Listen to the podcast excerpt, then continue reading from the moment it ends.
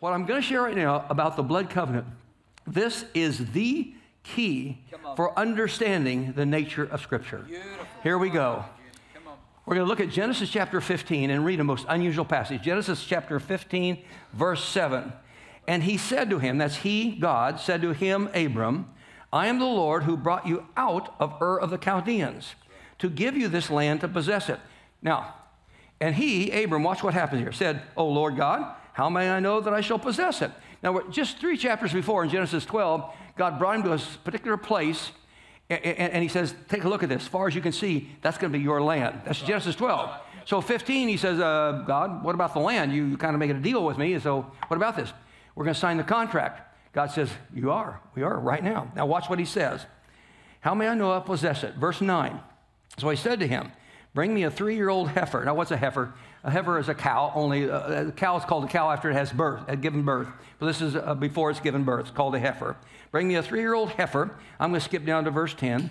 Then he brought all these to him and cut them in two. Well, that's kind of a gory passage. We're cutting cows in two. What's going on here? Verse 11, uh, no, verse 12.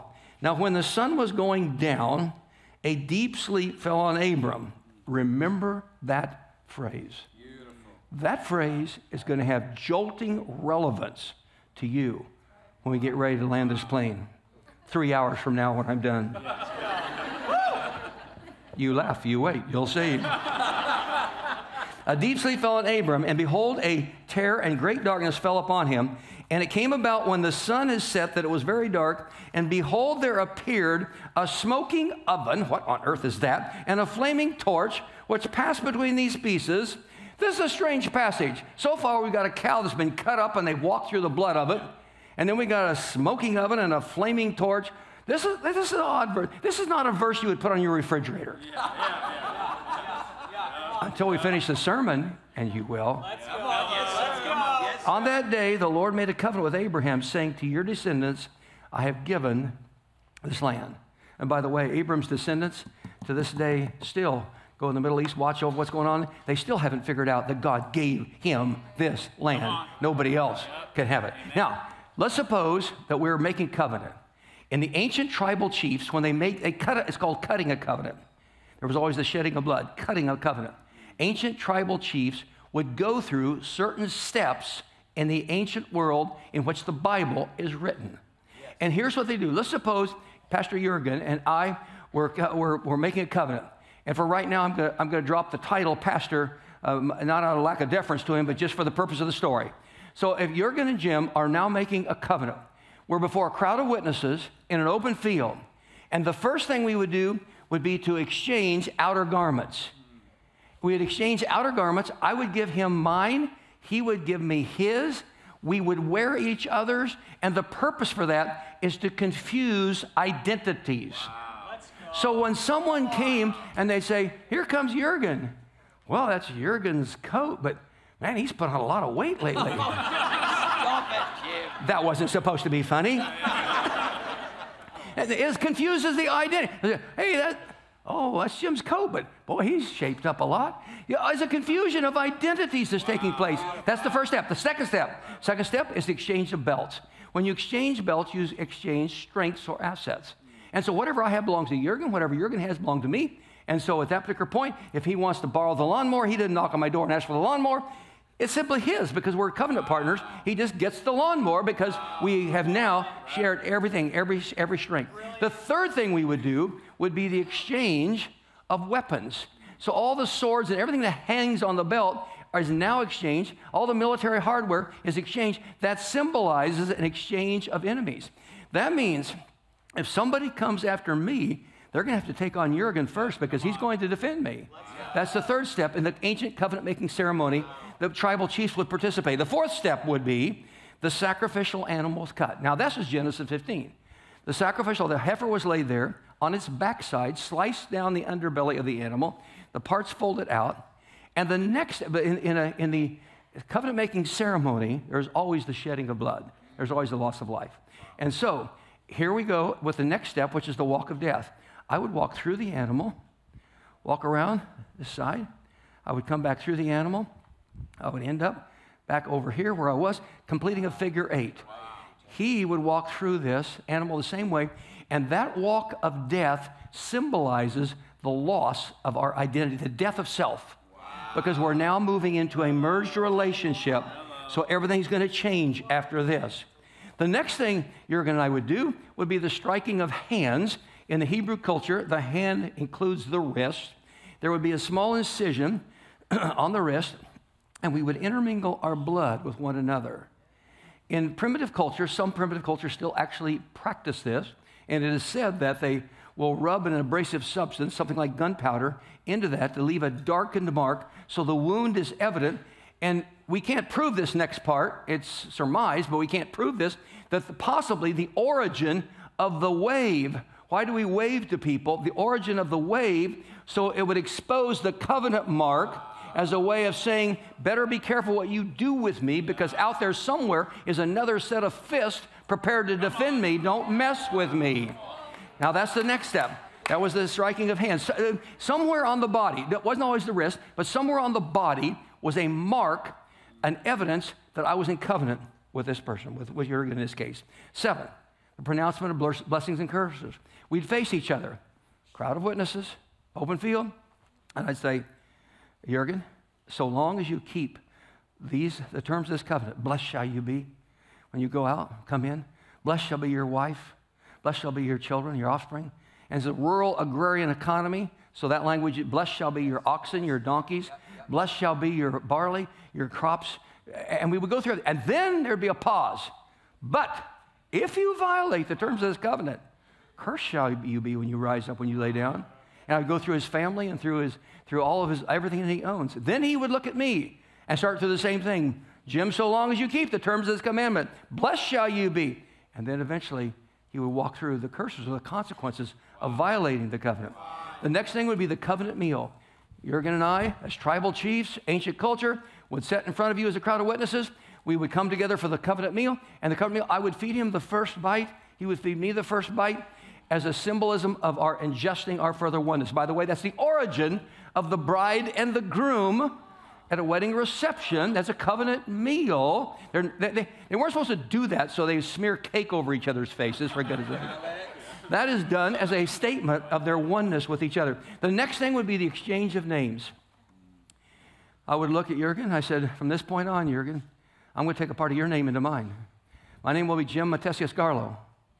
And he would say, from this point on, my name will be Jurgen Garlow Matthesius. That way, every time anybody pronounces either of our names, they're pronouncing who our covenant partner is. Abram, Abram went through a covenant making ceremony. His name got changed. What did it get changed to? Abraham. Where did the AH come from? In the ancient Hebrew, there are no vowels. There are only consequence, consonants. So his consonant was an H. In the Hebrew letter, there's, there's kind of one harsh one and one softer one. In Hebrew, the equivalent to our H, one is and the other is softer. It's the softer one. It's, when God shows up, how does he show up? Well, sometimes in fire, sometimes clouds, sometimes, sometimes wind. In the Hebrew, the word is ruach, the, the breath of God, the ruach of God. He breathed into humanity the, the breath, and man became a living being in that moment. If we go to the New Testament, the word there is pneuma in the Greek. We say Holy Spirit, Holy Ghost. We don't, we don't know how to translate pneuma. We call it spirit or, or some people ghost, or it, it's really a holy wind. It's the, it's the holy when it comes through. And, and, so somebody comes to Abram. Abram, I hear you made a covenant. You, you have a new covenant partner. What's, what's your name now? My name is Abraham. Oh, you made covenant with him. Yeah. And from that point on, God was called the God of Abraham. Wow. Even the friend of Abraham in the exchange of names. Incredible. Now, the 10th step is the most jolting. It's the most amazing. It's stunning. We'll get to that one a little bit later. I'm going to skip that for right now. It is so good, but you won't hear about it now. A little bit later. Did I tell you it was the best one? But we'll get to it later. Okay, Genesis 15. I'm going to take you back to Genesis 15. What did we say a moment ago? We read this strange passage about them getting out in an open field and cutting a heifer in two and then walking between its parts. That makes no sense unless you understand covenant. And there are hundreds of verses like that. Let's take, for example, Genesis 17. He says, Abram, I want you to be circumcised. Circumcised? Why? That's, it's a, that's covenant language. A mark on the body. Why a piece of skin from the male reproductive organ? Why? Well, let me ask you this. In that culture, what was the most horrible thing that could befall a woman? Answer barrenness. What was the greatest thing that could happen to a husband and wife? Fruitfulness in producing children. That was the blessing. Children were seen as a blessing then, and they ought to be seen as a blessing now.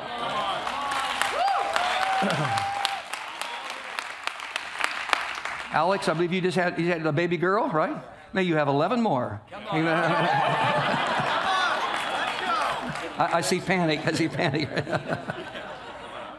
what was the most priceless thing you could have? By, by the way, we, we, we see, hear about population control. We don't have too many people on the earth. They're distributed wrongly and following wrong principles.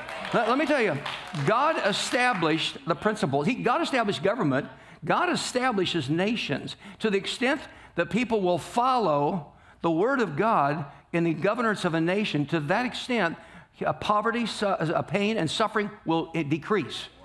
To the extent every nation will follow actual biblical principles of governance, to that extent, that nation will flourish. Poverty will be reduced vastly.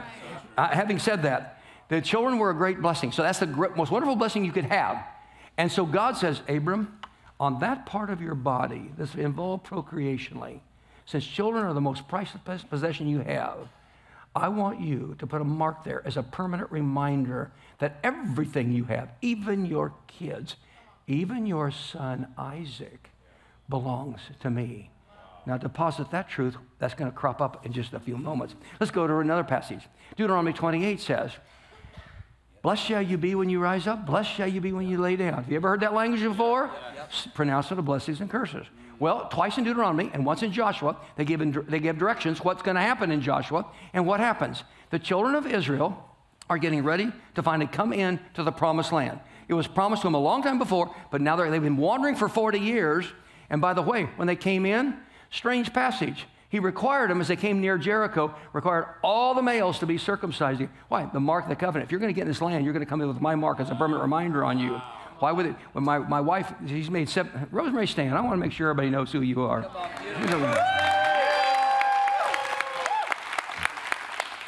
she's made 71 trips to Israel. And if you're a college kid and would like to get to Israel for a fraction of the normal cost, see her. Once this whole COVID thing's in, she could, she could, she could help you on that. But we go, we take people we off road with the bus, and we take people to places that they wouldn't ordinarily ever get to go. And one of those is where the Valley of the Circumcision is called. Well, right north of there, they crossed the Jordan River. Now, you read this in Joshua. As they crossed, they did a strange thing. There's Mount Gerizim, the Mount of Blessings. Mount Ebal, the Mount of Curses.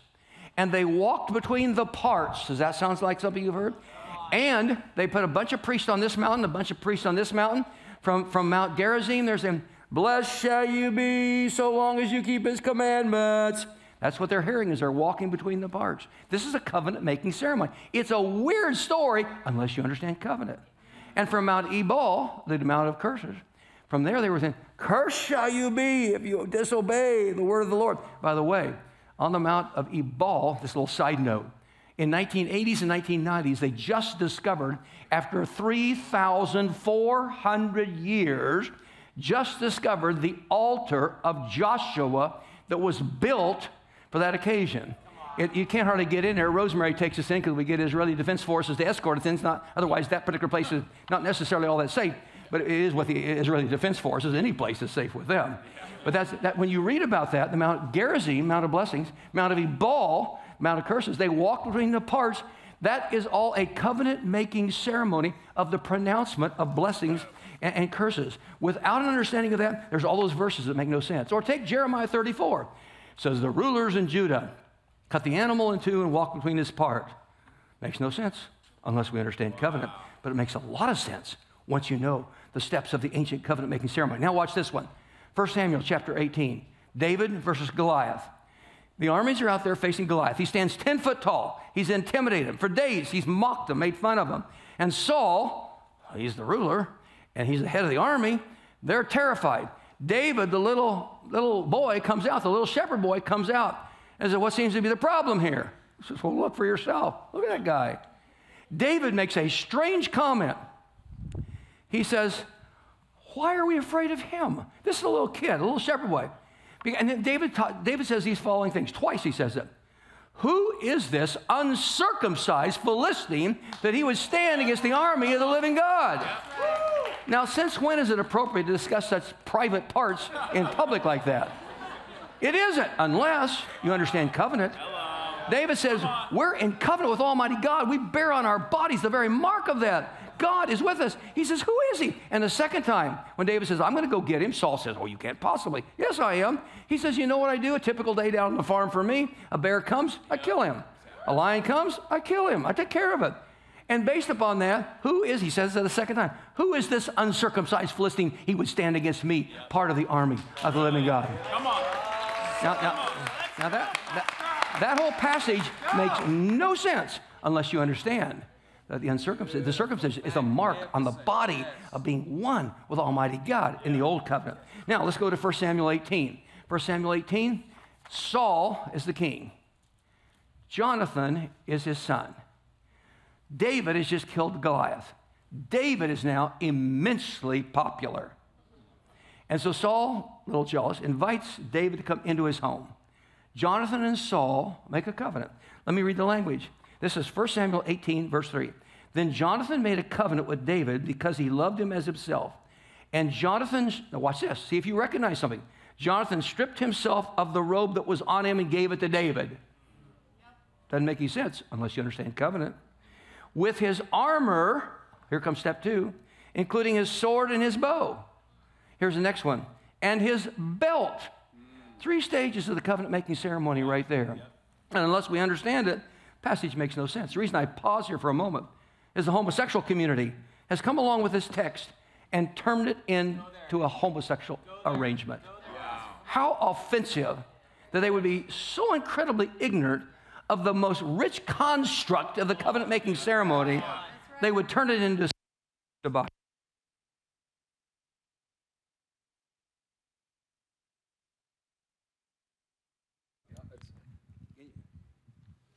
Okay, we go to 2 Samuel chapter 4. Now, now on this one, yeah. Oh, yeah. You're exactly right. Okay, now watch this. Here's Saul, the king. Here's his son, Jonathan. Here's his son, Mephibosheth. Saul, Jonathan, Mephibosheth. Now, when Saul is killed in war, and Jonathan, when they die in war, the person taking care of Mephibosheth, who's age five, says, Oh my goodness, got to get him out of here because I know they'll come after him next. That's what they do in these kind of battles. Try to get the king's lineage killed so they won't lead an insurrection. And so she grabs him, and as she goes, she falls, and as she falls, she harms him, and he's lame in his feet from that point on. Now, I'm going to take you to 2 Samuel. Watch what happens. 2 Samuel chapter 9. Saul is dead. Jonathan is dead. Mephibosheth is somewhere, but he's lame in his feet. David is now king. I want you to see what happens. A picture, I'm going to take a little poetic license on this, and so bear with me. This is a loose, rough paraphrase. But David, here he is, he's washing his hands. He's washed his hands and he sees, wow, there's that covenant mark I made with Jonathan. Boy, I miss him, my covenant partner. How long's he been gone? 20? Is it more than 20 years? 25? Wow. You know what? The covenant is multi generational. So if there's any offspring of Jonathan around, this would apply to them. Uh, hey, hey, Ziba, his servant. Ziba, are, are there any offspring left of Jonathan? There are? Really? What's his name? Mephibosheth. Ooh, what kind of a name is that? Oh, wow. where does he live? Lodabar. Oh, who'd want to live in Lodabar? That's like Yuma. Who would want to be there? So he's he's in Lodabar? That's terrible. Ziba, I got an idea. He doesn't know that the covenant mark applies multi generationally, that everything I have in the palace belongs to him. He doesn't know that. He's living in that God forsaken place. Ziba, go get him so he can enjoy the blessings. Now, we're down in Lodabar. Knock on the door. Who's there? Ziba. Uh, Ziba who? Oh, you're sent from King David. No, no, no, please, please look, leave me alone. I can't even walk. I can't do any harm. I know you're, you're thinking you're coming down to kill me because, because you think since I'm a part of the lineage of Saul that I would try to lead some kind of an insurrection and take back control of the kingdom. Look, I can't even walk and I'm down here hiding in this place. I've been down here. I've never bothered you. Just leave me alone. Please don't take me back to David. Please. I know he's going to kill me. Now, scene changes. David said, Oh, here they come. Here they come. Here comes Ziba. Oh, Mephibosheth can't walk hardly. Wow, that's too bad. He gets closer. Hey, Ziba, thanks for bringing him. Hey, Mephibosheth, Ziba, why did he fall down? Why is, why he face down like that? Mephibosheth, what are you saying? You, you think I'm going to kill? Why are you saying you're a dead dog? That's what he actually says in the text. I'm just, I'm just an old dead dog. Why would you say that? Mephibosheth, Ziba, what is this? Oh, he thinks I'm going to. Oh, no, no, no, no. Mephibosheth, look up. Mephibosheth. Myth, get a grip. Look at me. Now look at me. Now look, look right here. What, what is that? You know what that is? Sure you do. That's a covenant mark. You know who I made that with? Your daddy. You know what that means? It means that everything you see here, this whole banquet table is for you. It means everything I have belongs to you. You don't have to live in Lodabar anymore. Now, actual historical event took place. Let me make a spiritual application. Fasten your seatbelts for this one. In the story, David is Jesus. In the story, Ziba is the Holy Spirit coming after you. You are Mephibosheth. You're walking around like you just can't make anymore. And you know where you're doing, and it means, means contender with Baal, or it means the despised one. That's not where God intended you to reside. And, and you know what lo debar? Lo debar. In the Hebrew, lo debar, lo debar means the place of no word. The place, no word no understanding of the covenant. You're living below the covenant. You don't understand who this is. And Jesus says to you, Mephibosheth, and to me, He says, Look, look I've got a covenant mark right here. You know, when the crucifixion took place, the nail didn't go through the palm. It, the body would have fallen. It went in the Hebrew word, yod, uh, wrist and hand are all the same. The nail went through right here. There's a covenant mark, Jesus says. Do you not realize what that means for you? The blessings that get released for you? You don't have to live in Lodabar anymore. That's God forsaken. Now that I've just been covering the steps in the old covenant. Now we're going to the new covenant. I'm, I'm talking as fast as I can. If you'd listen faster, I'd be done by now. Let's go. Here we go. Hebrews 7. Here we go. Hebrews 7. New, new covenant now. New covenant. Hebrews said this is a better covenant. Whoa, really? The old one wasn't too shabby. Hebrews 8, it's a better covenant. It says it again. Hebrews 10, it says it, why it's a better covenant. Now, let me stand right here, and I'm going to put my hand out like this. There's a spotlight right there, and I can see on the floor a shadow of my hand. If you did not know what a hand was, but could see the shadow of my hand, you would know a lot about that hand, an awful lot. But that's only two dimensional. That's the shadow. But if you could see the actual hand, you'd see three dimensional in flesh, incarnate, carne meat, the enfleshment. And so the new covenant, we're going from a shadow to the enfleshment when God took upon human flesh and Jesus shows up on the scene. That's what makes it a better covenant. So, guess what happened? When Jesus and I entered the covenant, get this. We went to an open field in a crowd of witnesses, figuratively speaking, and Jesus said, I'll swap your robes. My outer garment, Jesus? You'll swap me this for yours? Yeah. But Jesus, mine is a robe of sinfulness. He says, I know, I can see. But yours is a robe of righteousness. He says, I know. I'll swap you. And we swapped. And I got wrapped in the righteousness of Christ. And when the Father looks at me, he sees the righteousness of Christ. And when the father, when the father looked at his son, he saw a robe of sinfulness, and I'm told he paid a high price for me for that. And then we exchanged belts. What's the exchange of belts? The exchange of belts is exchange of strengths. Paul writes in 2 Corinthians 12, the strangest phrase. Paul was brilliantly trained, he was articulate, and then he makes this statement when I'm weak, I am strong. Paul That's irrational. You're weak, you're weak. Unless you understand covenant and you exchange strengths. And the strength of Christ comes upon me. That's why you walk in the victory of Christ. The strength of Christ flows in you, and you do what you otherwise cannot do. And my weakness went into Jesus, and it tells me in Isaiah that when he got led into the moment of crucifixion, he went like a lamb, a sheep to slaughter. That cost him so dearly, that exchange. And then on top of that, we exchange weapons. Now, let me ask you this question What is our, our, our, our number one enemy? Because when you exchange weapons, you exchange enemies. What is your number one enemy? What's our number one enemy as humans? One thing death. Pure and simple. What's his number one enemy? Satan. All the way back in Genesis 3:15. You can't even get through the third chapter of the book without finding out that Jesus and Satan are in a war. It's intense. It's like this. That's his enemy. And so we exchange enemies. Jesus, at the point of resurrection, took on our greatest enemy, death, and he snapped it whole. That's why you walk with victory, knowing eternal, eternal life is with him. And then, when Jesus says we exchange enemies, we take on Satan. Now, nowhere in the Bible does he says, hey, if Satan shows up and starts hassling you, will you call me on your cell phone? I'll try to get there within 15 minutes. Nowhere does it say that. It says when Satan messes with you, you put a stop to him. You resist him. You declare he has no right to be here and get rid of him. Now, why do we do that? Because there was an exchange of weapons. Let me read to you Ephesians 6. You have probably read Ephesians 6 if you've been in the church very long, a dozen times or a hundred times. Now, let me read it to you Ephesians 6, verse 10.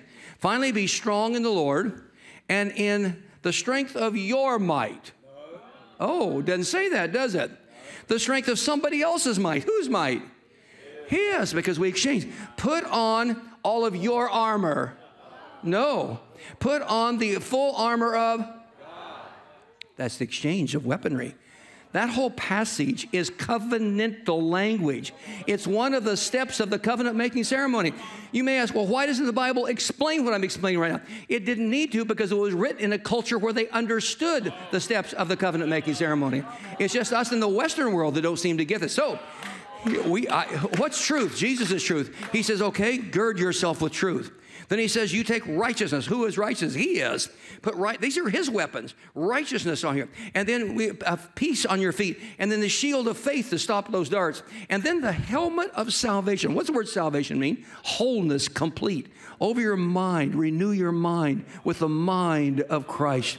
And then the sword of the Spirit. We're going to talk about that in a little bit. Now, step number four the sacrificial animal is cut in the sacrificial, and, and Edwin Louis Cole says it this way even in the marriage covenant, hear me carefully, in the marriage covenant, on the marriage bed, marriage bed, that, that, that, that, as the breaking of the hymen, the blood flows over the male parts, that's actually an act of the covenant making ceremony itself. There's always the shedding of blood in the act of a covenant making ceremony. And when we came to the sacrificial animal, Jesus was a sacrificial animal and gave his life in that moment. And now we looked for a, perp- a perfect lamb, and now we found the perfect lamb of God that was sacrificed. And then the walk of death. What's the walk of death? Luke chapter 17. You want to gain your life? Lose it. When we walk into a relationship with Jesus, Jim has to die. It's the walk of it. My individual identity has to be from this point up, wrapped up totally in His. The next one, the covenant mark on the body. What about the covenant mark in the body? In the Old Testament, it was circumcision. In the New Covenant, Paul redefines circumcision as not merely a mark on the body. Romans 2 says circumcision is the circumcision of the heart the cutting away of fleshly desires from the heart. You don't just get saved, get with Jesus, and go out and do the same garbage. You cut away the flesh in that moment and start walking away from the sin that used to so easily beset you. And then number seven, the blessings and curses. Now watch this one. Jesus and I out in the open field before a crowd of witnesses. The pronouncement of blessings. Once I come into Jesus with covenant with him, the blessings are released. But there's no curse pronounced on me. Why not? Why did that not transfer over? The answer is in Galatians 3:13. Watch this. Christ redeemed us from the curse of the law, having become a curse for us. I can't honestly, I do not know how to theologically explain I understood if he took the curse, but he became a curse. Paul writes in Corinthians, he didn't just take my sin, he became sin on my behalf. I can't, I can't grasp that fully. When I get to heaven, I'll understand it better then. But here's what I want you to see. What happened to that curse? How come I, they don't pronounce curses on me in the new covenant? Why'd that all end? Let me tell you, I'm going to take you back to Genesis 15. Here's, here's where this passage is going to make a lot of sense. Remember what happened?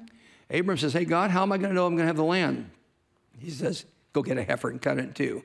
Abram didn't say, Well, that's kind of a dumb idea. Can't we just sign the contract? Because he knew this was the signing of the contract. So get the heifer, cut it in two. We're going to walk between the parts. We do that. Get ready for it. They get ready for it. You're, I'm going to use you for an illustration. You're going to, Leon, you've been married how many years? 29. 29. Okay, let's suppose that on your wedding day, you fell asleep and missed the wedding. That would have been bad news for you. It would have been very bad. That would have been curtains. You would not have done that. Here's Abraham at the most important moment of his life, making covenant with God, and he fell asleep. Remember the passage? It says, A deep sleep fell upon him. How did he miss it, Abraham? What were you thinking? He didn't think at all because God anesthetized him. God knocked him out. A deep sleep, suddenly, this exhilarating moment, he's in clunk, he's out. Why did God do that to him? Because if Abram would have been awake and have walked between the parts after God and violated one tiny piece of the covenant, it had been toast, it'd be over for him. And God wanted to protect him. And since we are embryonically present as the descendants of Abram in that event, God is protecting you at that point. Now, now listen. And so what he, he says, it's time, to, it's time to walk between the parts. Abram says, okay. He's sound asleep. And so it says in the text, here came a smoking fire pot walking. What's the smoking fire pot? What's that? Well, every time God shows up, he'll show up with a cloud or smoke or fire or something. And here he comes as fire coming between that part. And then who comes next? A flaming torch. Who's that? The second member of the Trinity. Jesus always was, before Bethlehem, he always was the second member of the Trinity. One of the rules of the covenant making ceremony is you can designate a representative in your behalf. And God decided to do that. I like this guy. I'm going to preach over here. A little more action here. Whoa, whoa. You can designate a representative, and God says, I'm going to designate a representative for you. Abram, you're dead asleep because if you go through that, you're over. It's toast for you. And so Jesus walks between it, representing you and me, Abraham's descendants, and he paid the price for it.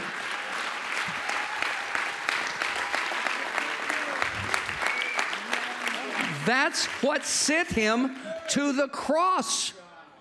That little verse about a heifer cut in two and Abram falling asleep and a smoking fire pot and a flaming torch may likely be the best verse in the entire Bible. It has implications for every one of you. It's stunning. It's just stunning. Then the covenant meal. The covenant meal, that's what you participated in a little bit ago. And Paul says, he writes in 1 Corinthians, he says, hey, don't take that flippantly.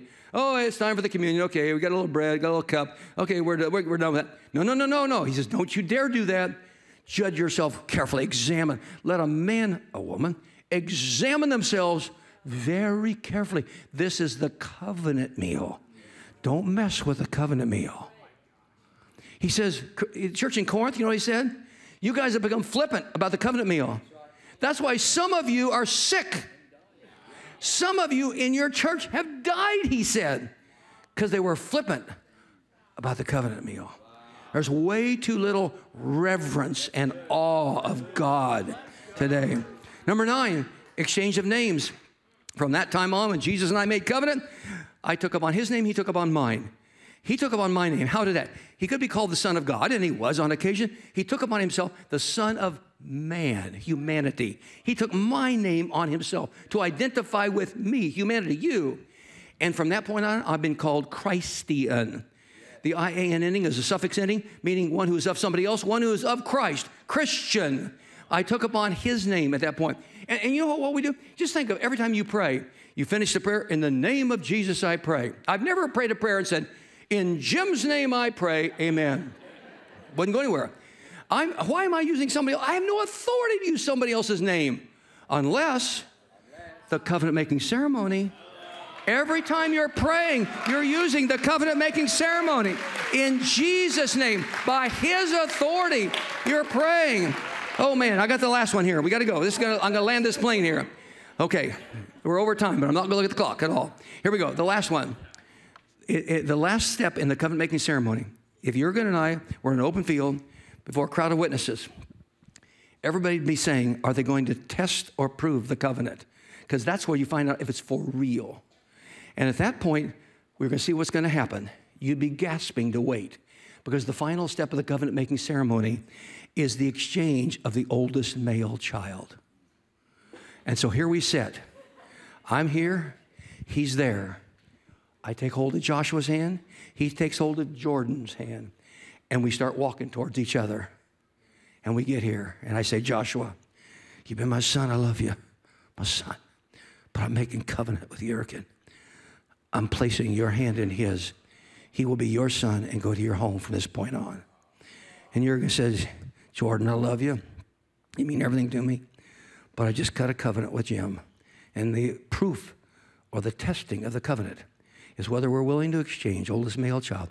And I'm giving you my hand, your hand, into Jim's, and you're going with him to his home from this point on. Now, watch what happens in Genesis 22. You're not going to believe this.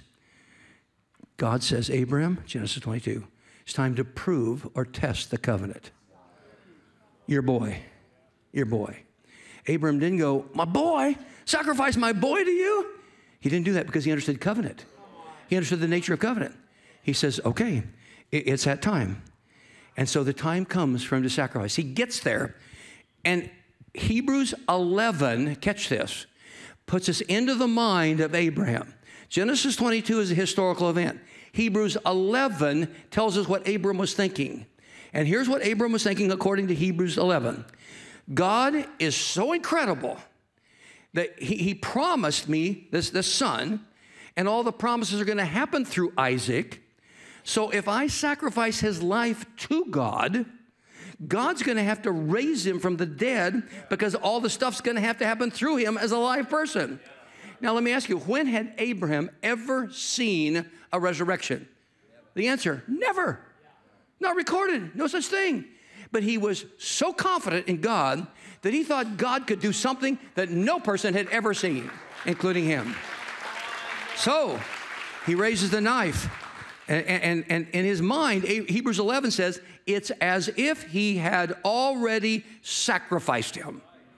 So God says, Abram, stop, stop, stop, Abram. Let's, since you've already sacrificed him in your heart, and you know that I've got to raise him from the dead, let's save us both a lot of time. Just, just, just stop it right now, because you've done it. Now, watch, watch this. When God gave the command, Abram, Genesis 22, go sacrifice your boy. Let's make the covenant, prove it or test it. He walks. Now, catch this. He's walking towards Mount Moriah where it's going to happen. It says when he had walked three days, he got there. Three days. Did you get that? Three days. But Isaac was dead for three days. Catch that, anybody? And when the father saw his son, he was in the tomb for three days.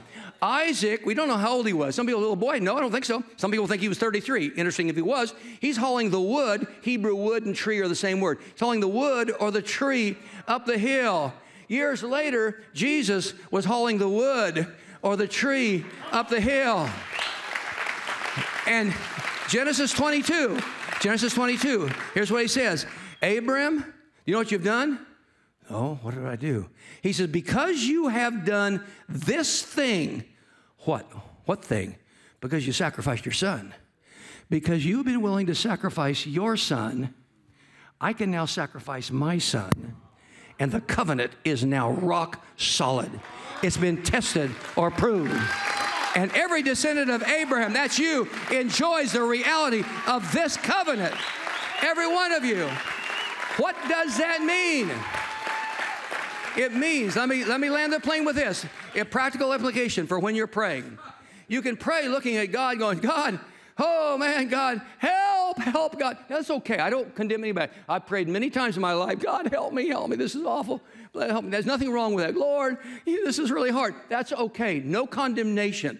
It's just not the most effective way to pray. There's a better way. The better way is to Instead of crying out for God, you go, God, you don't realize I'm married to this man. He is such a jerk. God knows he's a jerk. You don't have to tell God he's a jerk. Instead, go over here, turn around. God says, We're in covenantal authority with Him. You can act in my name, pronounce in my name. So now you're back with God backing you up and say, I declare my husband to stop being a jerk. I declare him to be a man of God, my wife to be a woman of God. I pray over my children. I call them home, the prodigals back to the faith of their father and their mother. I speak health and healing and wholeness. Lord, I thank you. You desire to prosper me and good things for me. You speak the word or the will or the way.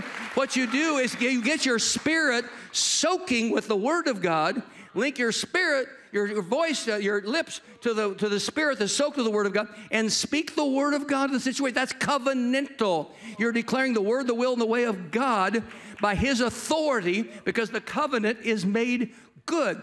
Now, where did Jesus say this? In Matthew 16 16. He says, Look, hey, you got, got keys on you? Any keys? Let me borrow your keys for just a second. What do you drive? Camry. Okay, Camry, Toyota Camry. Ooh, what year is it? Oh, 2019. I like this. Okay, I feel good about this. Okay, I've got I've got the keys. Kind of who can can he drive it or can I drive it? I've got the keys. So I'm the only one that can drive it right now. I've got the keys. And Jesus says, you know what? Now that you understand this whole covenant thing, he said to Peter, Peter said, who do you, who do you guys think I am? Peter said, we know who you are. You're him. You're Messiah. Messiah. You're, you're the Messiah. You're, you're him. You're God. And, and Jesus says, Peter, you didn't learn that in seminary. There were no books that taught you that. My father showed you that. Now the word's out. Now you guys get it. I'm giving you the keys to the kingdom. I'm going to give them to you. Here's the keys. Now who can drive? Him.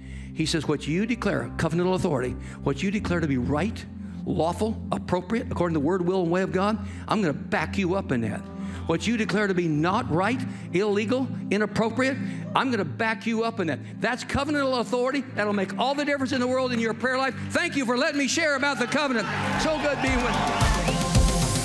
Thanks for listening. To find out more about our locations, team, and what we do here at Awaken Church, go to awakenchurch.com.